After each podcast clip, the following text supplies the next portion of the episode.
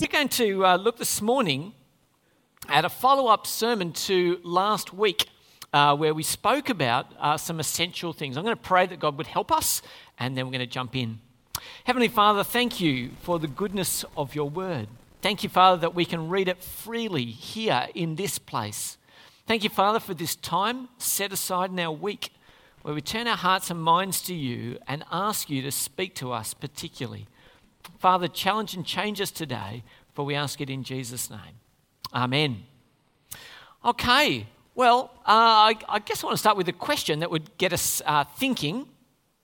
Uh, what was the last good book or movie that you uh, read or watched? Has anyone seen a good movie recently? Yeah, what was the name? Yesterday. That's when you saw it, or that was the name? No, I know. Yes? Captain Marvel, and you didn't know it was a woman. Okay, that's exciting. Fantastic. Uh, is anyone still reading books? Has anyone read a good book recently? Okay, what was it, Janine? Jane Eyre. Ah, lovely, fantastic. Okay. Now, when you when you see a good movie, read a good book, what what do you do? Sorry? You do tell people? Or you just go, man, I've just seen the best movie. No one should watch this. Is that, what happens? Now, I tried this a while ago I was, when I was down, down the coast, down, down, used to live down in Wollongong. And I, I, I foolishly um, opened with the illustration about um, surfing spots. I said, now, if you find a really good surfing spot, what do you do? And they said, tell no one. And I went, what do you mean? And they said, no, no, no. If you find somewhere great to surf, you go out of your way to make sure no one finds it. And I was like, wow, that's really uh, antithetical to my point, but uh, there it is. Uh, okay, now, but okay, generally, generally, what happens, we share good things freely, right? We share good things freely. That is, that is a natural thing. No one needs to tell you, now, if you've seen a good movie, you need to be sure to pass that on to somebody else. No one tells you that, do they? Or if you've read a good book, you know, when people have read a good book, remember when we used to have physical books?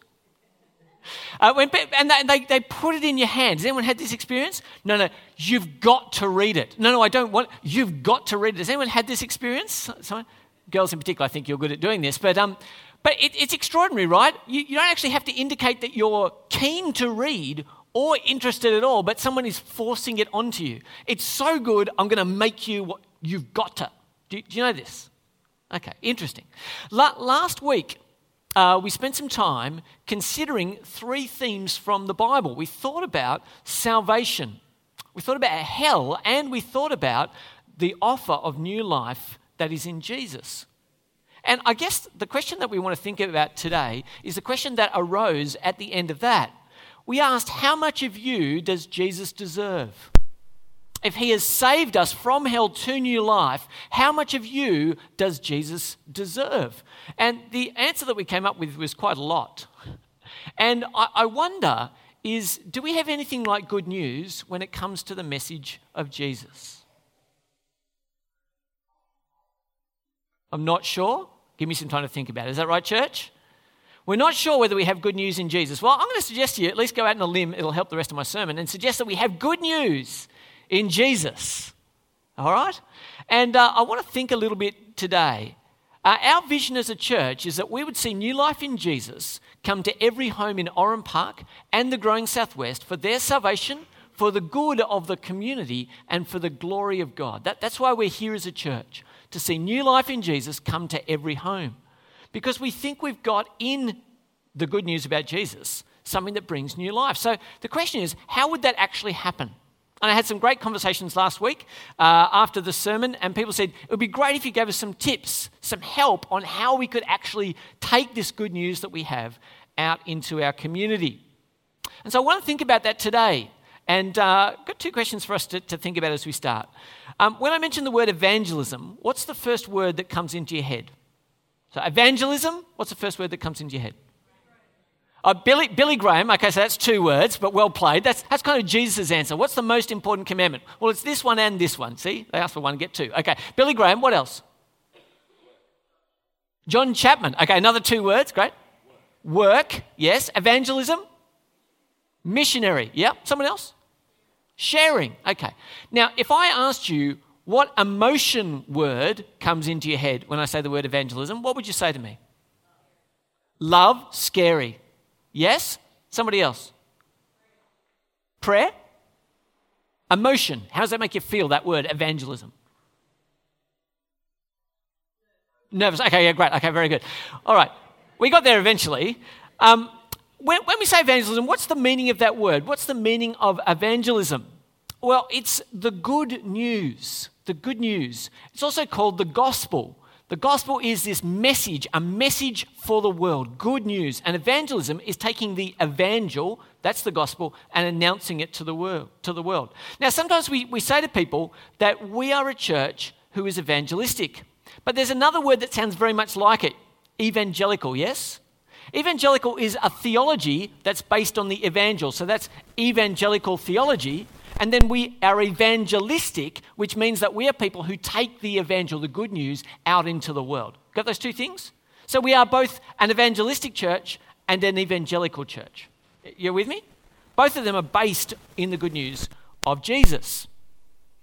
Uh, so the problem that we have is when it comes to giving the message to our people around us, it's a bit like Brussels sprouts. Now, I have done Brussels sprouts with you before, have I not, church? Some of you are nodding. Uh, hands up the people who love Brussels sprouts. Okay, hands down. Hands up the people who feel the opposite about Brussels sprouts. Okay, very good. Yes, I see some people with both hands up joyfully exclaiming. Now, here's the really interesting thing. If you like Brussels sprouts, right, you really like them, don't you? For those, sorry, fried, fried with bacon, anything. You could put cardboard fried with bacon, and I'm convinced that it'd be fine. But okay, here's the thing. Here's the thing. For those of you who don't like Brussels sprouts, right, you cannot understand how anyone can like it. Is that right? Or are you apathetic about Brussels sprouts? I reckon are, most people are pretty fired up about, about Brussels sprouts. And so my, my thing is, if you if you are one of those people who goes, I hate them, you can't understand how anyone can like it. Now, I think it's a little bit like this with evangelism. Some people love it, right? And we go, who are those weird people, right? I don't know how they can like it. But for the people who like it, they're like, this is the best thing. I get to tell people about Jesus. It's amazing. Now, I'm probably one of those nutty people, okay? But you've got me in a weird Brussels sprout loving kind of category when I say that, don't you? But, but if I said, who likes ice cream on a sunny day, the answer would be most of us. No one's really going to put up their hand and say, I hate ice cream, are they? Or just test it out? No? Okay, good. All right. Now, I guess I want to show you, I want you to think about is giving the message of new life a weird thing for Brussels sprout lovers, or is it actually good news that you love and that you would gladly enjoy? Is it more like ice cream on a sunny day? I want to tell you today that God has a plan to get the ball moving and it involves you. So let's think practically about how we might do that. Uh, when I say reconciliation, what comes into your mind? I say reconciliation, forgiveness, yeah?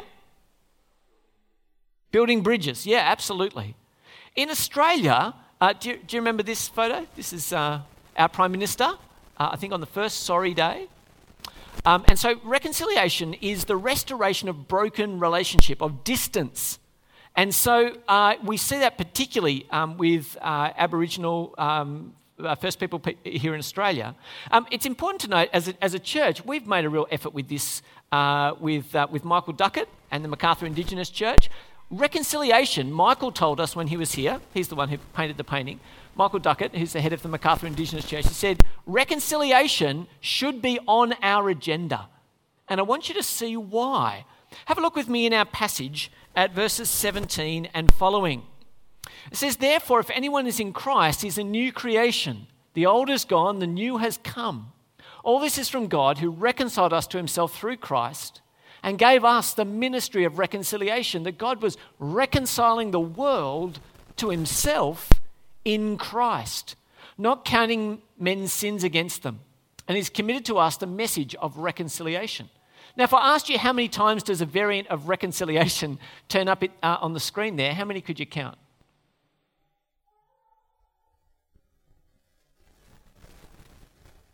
How many you got? Four? Got four. Okay. I want to tell you today that God is in the reconciliation business. And it wasn't cheap and it wasn't easy. It was through the cross that God reconciled, put right relationship between us and Him. It was broken and it's restored in Jesus. Reconciliation. God is in the reconciliation business. Now, when I was a kid and I was thinking about how God wanted to get the good news out to the world, I used to watch the weather on TV. Now, I don't, does anyone watch the news anymore on TV? I, I, don't do this anymore, but I used to when I was a kid. And it used to have the, the, the, the, the synoptic chart and then the, the satellite pictures. And I used to think it was fantastic. I'm a very visual person. You might have noticed this, right? And I used to look, if there was a cyclone, right, it'd be an O in my brain, okay? And if there was like a cloud trough coming along, I might go, oh, that's an L, you know, sitting across. And I used to think to myself, man, if I'm God, right? And I had a big view of God when I was a kid. If I'm God, I'm just going to write, everyone watches the news, right? I'm, I'm just going to write J E S U S in clouds across Australia. It's going to be fine. Everyone will see it. The church will stand up and they go, We know about Jesus. Come and find out about him. Right? So if you're God, why don't you just write J E S U S in clouds across Australia? Go for it, right? But, but he doesn't do that. He uses this other strategy. Now, we were in Canberra the other day, uh, driving around, my, my kids and I. And um, we went down the, the, the, the, row where all the um, embassies are. Have you done this? With all the embassies. And if Australia has an issue with another country, what they do is that they'll get the ambassador for that place to come and talk to the Prime Minister, right? Then we're having a really, they're the representative of the nation. Now, now what happens if that ambassador is a, uh, a, a drunk and, uh, and, and a liar and a cheat? What, what happens if the ambassador is a drunk, a liar, and a cheat, what happens to the reputation of the country? It goes down. Like they're only one person, right? But they're representing a whole country. Are you with me? And so how they individually behave impacts how we think about the whole nation. Are you with me? All right, I, I want you to think God doesn't have the cloud plan, He has a different plan. And I want you to see what happens in these next couple of verses. Have a look at verses 20 to, follow, uh, 20 to 21. We are therefore Christ's ambassadors as though God were making his appeal through us. We implore you on Christ's behalf, be reconciled to God. God made him who had no sin to be sin for us, so that in him we might become the righteousness of God. So, what's God's plan? How is God getting the message out into the world? Through us, thank you, good. Some of you are paying attention, that's really good. Uh, through us, and you have been given the title, put it on your business card, everybody Ambassador for the Living God. Now, as we hear that, right, as we hear that, how does that make you feel? There's two ways this can go pressure, okay. Some of you are going, oh, I always knew I was pretty important, and now I have, uh, I have the business card to show, right? It is an incredible title, isn't it? We're ambassadors of the living God. But somehow our response to that can be, my goodness, I'm now crushed by the weight of thinking I'm the representative of God on earth. How should I behave? What will be the implications of the way I live my life? They're big, aren't they? They reflect on the one that we are ambassadors for. And so our next response is to go, Well, God, you made a mistake. I can think of two or three people sitting in the congregation here who we would vote as being your ambassadors, but don't include me in it. Yes? Well, here's the thing God didn't make a mistake when He made the plan that said you were to be His ambassadors. It wasn't a mistake. Now, when can you be His ambassadors? When can you be his ambassadors? Well, look, I only work business hours, and uh, look, school terms uh, I'm on, but holidays I'm off. Is that right? Have a listen. Have a listen to how ready God is to have you be his ambassador and what's at stake if you will speak in his name. Have a look at the verses that follow in 6 1 to 2. As God's fellow workers, we urge you not to receive God's grace in vain. For he says, In the time of my favor, I heard you. In the day of salvation, I helped you. I tell you, now is the time of God's favor. Now is the day of salvation. When is God ready to save people? He's open 24 hours a day, seven days a week. Are his ambassadors ready to speak? Well, God, I'll give you a couple of hours on a Sunday, and if you can get a word in then, that'd be fantastic. Is that right? Well, we want to see today some practical steps that we can take to kick off evangelism, to start speaking as ambassadors for the living God. And I want to do that by giving you uh, seven letters. Kick off, they'll spell. Some of them are so that I can say exactly the word that's up there, and some of them so I can spell kick off. Is that all right? Right, good. Okay, all right. This one is actually one that I like. Um, so, in the Second World War, um, the, uh, the Japanese uh, were trying to stop the Pacific fleet coming over, and they try and bomb the ships from planes. It's very hard. And so, eventually, they decided the way to get it all the way, to make sure that you get, deliver your payload, is to follow it all the way through. And this terrible approach of being kamikazes uh, came about, where they'd fly the payload all the way to the very end. And uh, it was indeed a full on and uh, scary kind of thing that they did. What, what I want us to think is fear is often the reason why we won't speak. It's often the reason that we won't speak. I'm afraid. What would happen if I did this? And so I, I took an approach uh, when I got to, um, I got to my, my first uh, work placement. Uh, there's this beautiful verse here in, in um, 1 Peter 3.14. It says, Do not fear what they fear and do not be intimidated. And what I said to God was, God, I'm prepared to be a kamikaze for you. I'll tell you what I'll do, God. I will, I will be a kamikaze if you'll clean up the mess. I will follow through. I will take the payload right into the heart of whatever conversation I'm in if you will clean up the mess. And so, what I decided to do was I would give an honest answer to any question that I was asked. Now, that doesn't sound revolutionary, does it? Doesn't sound revolutionary. But I thought in a workplace where I don't know anyone yet, when they ask me about things, I'm not going to lie. I'm not going to mislead. I'm, I'm not going to fudge. I'm going to give an honest answer to an honest question. And I was trying to work out how do I get to tell all these people that I'm a Christian? And so I came up with this thing. Many of you have heard me say this before, but I reckon in every workplace there are two conversations that happen every week. There's a conversation at the start of the week, and there's a conversation at the end of the week. Is anyone aware of what these two conversations are? Can anyone tell me? What'd you do on the weekend and? Okay, all right. What are you going to do on the weekend? Now, we don't know what to talk about on, on Wednesday. It's very hard to work out what to talk about Wednesday. Are we looking forward or backwards? But generally, what happens is we catch up to everyone and say, How was your weekend? Right? What did you do on the weekend? And then coming up to the weekend, we go, What are you doing on the weekend? What are you doing on the weekend? Right? That's the conversations that happen in every workplace I've been a part of. Okay? So here's the thing when someone says to me, What did you do on the weekend? I decided not to edit for them.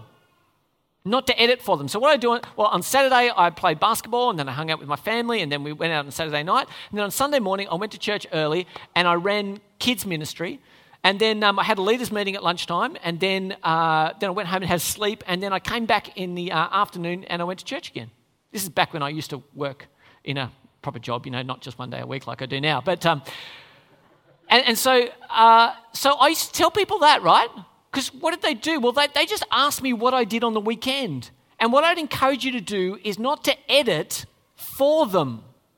Saturday is full, Sunday afternoon is full, and there's a mysterious gap on what happened on Sunday morning. Do, do you know this? So my thing is, what if I just took the kamikaze approach? What if I just was honest about what I did? See, it's not Bible bashing anyone to tell them what you did. They said, What did you do on the weekend? And I'm just telling them what they did. What happens next is up to them, but I will tell them what I did. Are you with me? Don't edit for others. And so what I discovered was if I wanted to tell someone that I was a Christian, all I needed to do was to ask this question. Uh, it'll come up on the screen in a second. What did you get up to on the weekend? So I'm saying this is the strategy to tell other people that I'm a Christian. So I would say to them, What did you get up to on the weekend? And you're going, How is that me telling people that I'm a Christian? Because unless they're an emotional block of cement, what do they have to do if I ask them how their weekend was? What did you do on the weekend? And then I get to tell them, and then I get to tell them. See, do you see how this works? So, anybody I wanted to tell I was a Christian, I would just say, How was your weekend? Are you with me? If you take the kamikaze approach and follow it all the way through. So that's K for kickoff. Um, invitational. There's a beautiful verse here. It says in John 1:41, the first thing that Andrew did was to find his brother Simon and tell him, "We have found the Messiah." Now, if you have found the good news, if you've found a great movie, if you've found a brilliant book, if your um, daughter uh, has become engaged, you know, you know, people like it's it's extraordinary, isn't it? Or, or someone's got a um, a new kid, right? I've got a new grandchild, and I'm going to tell you their name and their age and their birth weight. And, and you're like, I didn't need to know that. But you can't stop them, right? Once they've got that good news, they have to tell you. They just can't wait. And so for um, Andrew, he'd found the Messiah. And so the first thing he did was find his brother Simon and tell him, We've found the Messiah. Now, I think for many of us, we think, My goodness, my opening line when I meet somebody isn't going to be, Can I tell you I found the Messiah? Because that's not going to work, is it? And so, what we need to do is we need to find our way into that conversation by having a number of bridge building conversations. Okay? It's a bit like you don't ask somebody out the first time you meet them, right? Unless you're weirdos, in which case come and tell me the story afterwards, I'm sure it'll be awesome, right? But we don't generally do that. We get to know people and we might say, hey, do you want to have a coffee? Yeah, we can have a coffee. Do you want to catch up for a beer? That's fine. Do you want to uh, grab some lunch? You move from the place where you start the relationship into a second place, right? Second place. So the invitation is come, let's deepen the relationship a little bit further. If you've got that really sorted out, you might say, Do you want to come over to my place? Because when you come into somebody's house, you're really getting to know them. If you've kept the kamikaze principle up and they've been through coffee and into your house, then when you say, Hey, do you want to come to church on the weekend? That's not a freak out moment because of that investment that you've put in before. Do you see? So we want to be invitational. We want to be invitational. We want to invite people into our lives. We want to ask them to come. And so we want to say, Do you want to grab some lunch? So, have you worked out how difficult this is so far? We asked someone how their weekend was, and now we're asking them, Do you want to have some lunch? How are we doing so far? Freaking out? Good. Okay, this is good. Um, we need to be consistent. Um, what's the big thing that people say about Christians? I can't stand Christians. They're all a bunch of, you fill it in, Hypocrites, that's right. That's when we don't live the way that we should live, yeah? And people say to us, that's not very Christian of you. Has anyone had that happen? I reckon that's kind of perversely awesome because it means that they expect that Christians have behaved really well. Do you see this? It's bizarre. Anyway, it says here uh, in uh, 1 Peter, it says, Do this with gentleness and respect, keeping a clear conscience, so those who speak maliciously against your good behavior in Christ may be ashamed of your slander. We need to be people who live beautiful lives to match up with our beautiful message. You need to live your message, or you really aren't a worthy ambassador. And so, practically speaking, I want to say, what if in your workplace you decided to be a dead end for gossip? I used to work in David Jones in menswear, and uh, it was full of a bunch of old women. Uh, there's no disrespect to them, they were beautiful ladies, but that's really the case, right? And, uh, and so what they would do, they would stand on the floor all day, every day for seven days a week, and, and they literally had no life. And so they just gossiped about everyone all the time. And so they said, Do you want to know about blah, blah? And I'd just say, No. Do you want to know about? No. Did you know that? No. But could I tell you? No. And so after a while, what they decided to do was that I was really boring and uninteresting. And they didn't tell me anything, which was a great freedom for me. But also, but also enabled me to live in such a way that I wasn't tainting my witness in that place. I ended up having great conversations about things that mattered because I wasn't getting involved in the things that didn't. So we need to live a consistent life. The Scout motto, does anyone know what the Scout motto is? Be prepared. Have a listen to this one. This is K for knowledgeable. Always be prepared to give an answer to everyone who asks you to give a reason for the hope that you have. Imagine that you're having this wonderful conversation where you don't edit out Sunday morning and you tell them that you went to church and they say to you, Really? Why do you go to church? And you go, I don't, something, something Jesus? Um, I just, I don't know what. That's a bit awkward, right? And so, what if we were knowledgeable? What if we were prepared? Not if, what if we knew our hope? So, can I ask you today? I want you to think about what your answer is to this question Why do you go to church? Why do you go to church? It could be, how can you believe in God? At any rate, if you're responding to that question for the first time with your friend and you have nothing to say and you stumble about, it's not really a good look, is it? You mean you've been doing this for the last year, five years, 10 years, 20, 30 years, and you don't have a reasonable answer? Was it just that you had a hole in your diary and you decided to fill it? Why do you go to church? What is a life giving answer to that question? Have one prepared. If we were to take all the words that you spoke, all the words that you spoke in the last week, and put them up on a screen, all the words that you spoke and put them up on a screen, what percentage of them would be related to your Lord and Savior? Now, some of your answers will be Do you know how many times my kids' names would end up on that list? Right? Some of you would be Do you know I work in a technical environment? So you would have all sorts of equations. You could do all of that, right? So let's take out all the things that you're obligated to say by your life. And I just look at your free words. Are you with me? The free words, the words that you get to pick. Does Jesus ever get a look in there? Does he ever get a look in there? You know those um, ECG monitors? Do you know what they are? You put the things on, and we can look at the screen, and it's got the little line going. I'm sure it's much more technical in these days, but, but the idea is that there's an invisible thing inside your heart, but it's made visible on the screen. Have a listen to this. The good man brings out of the good stored up in his heart, and the evil man brings evil out of the evil stored up in his heart. For out of the overflow of the heart, his mouth speaks. What if I told you that your words were your ECG? What are they revealing about your heart? What are they revealing about your heart? Jesus says in Matthew 6:21, "For where your treasure is, there your heart will be also." So I would want to encourage you today that if you want to be a good ambassador for Jesus, one of the things that we need to be doing is that we need to be loving Jesus. He needs to be naturally on our lips that we might speak freely and truthfully and without contortion about him because we genuinely love him and we're naturally speaking of him. Does this make sense? So we need to fall in love with Jesus again. That's being open. Friendly. Uh, I, say this stuff all the time, so apologies if you've heard me before. But uh, uh, in most workplaces, there's those two conversations. The other thing in most workplaces is that there's a sink that multiplies dirty cups. Have you seen this? Right? Nobody drinks the cups. Nobody's seen the cups other than they just they spontaneously arrive out of the plug hole and they multiply around the edge of the sink. Yes? Okay. So here's the question. Nobody did them. No one put them there.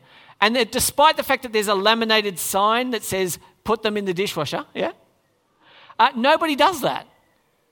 What, what if you were the person who said, I will do that? I will do that. It says in uh, Galatians 6:10, "Therefore as we have opportunity, let us do good to all people, especially to those who belong to the family of believers." What if we were renowned in our workplace for being the people or in our in our social group, um, in our club, if we were the people who did the hard things? What if we did good? What if we did good? What if we, so nobody does that, but I could? What is the nobody does that, but I could in your place of gathering? Can you think of something? What if we did that in Jesus' name? The last one is focused prayer. Uh, police tape says what? Why is it up? What's it trying to do? Prevent you from entering. Sometimes we get to a door of someone's life and we knock on it and we say, Hey, I'm going to talk to you about Jesus. And it gets slammed in our face. Has anyone had this experience? And what happens if you have that experience is the police tape goes up over that door, right? I'm not going to talk to that person ever again, right? Anyone had this experience? No, you're all looking at me stunned. Well, I have. Okay, here's the thing I want you to have a listen to Paul's prayer in, uh, in Colossians. Pray for us too, Paul says, in Colossians 4 3, that God may open a door for our message so that we may proclaim the mystery of Christ for which I am in chains. What we need to do is that we need to have focused prayer. We need to pray for open doors into the hearts and minds and lives of the people that we care about. Now, here at New Life, we have a little card to help us do that. If you don't have one already, there's one on the back table. Uh, we pray for a family member, a friend, a next door neighbour and someone that we're yet to meet. And we pray that God might open the door of their heart that we might be able to speak the good news about Jesus. Can you pray consistently for God to go before you to open those doors? Well, I want you to hear what, uh, what Paul says in the letter to the, Coloss- uh, to the Corinthians here. He says, He, God, has committed to us the message of reconciliation. We are therefore Christ's ambassadors, as though God were making his appeal through us. We tend to share good news freely, and my encouragement and challenge for you this morning is to think do we have good news in Jesus? And if we do, who would we tell? Let me pray. Heavenly Father, you are a good and mighty God. Through your Son, you have saved us from what separated us from you. You've reconciled us. Father, we feel utterly unworthy, but we hear your call today for us to be ambassadors. Help us to take practical and prayerful steps this week that we might speak of the goodness of Jesus for the salvation of those around us. For we ask it in Jesus' name. Amen.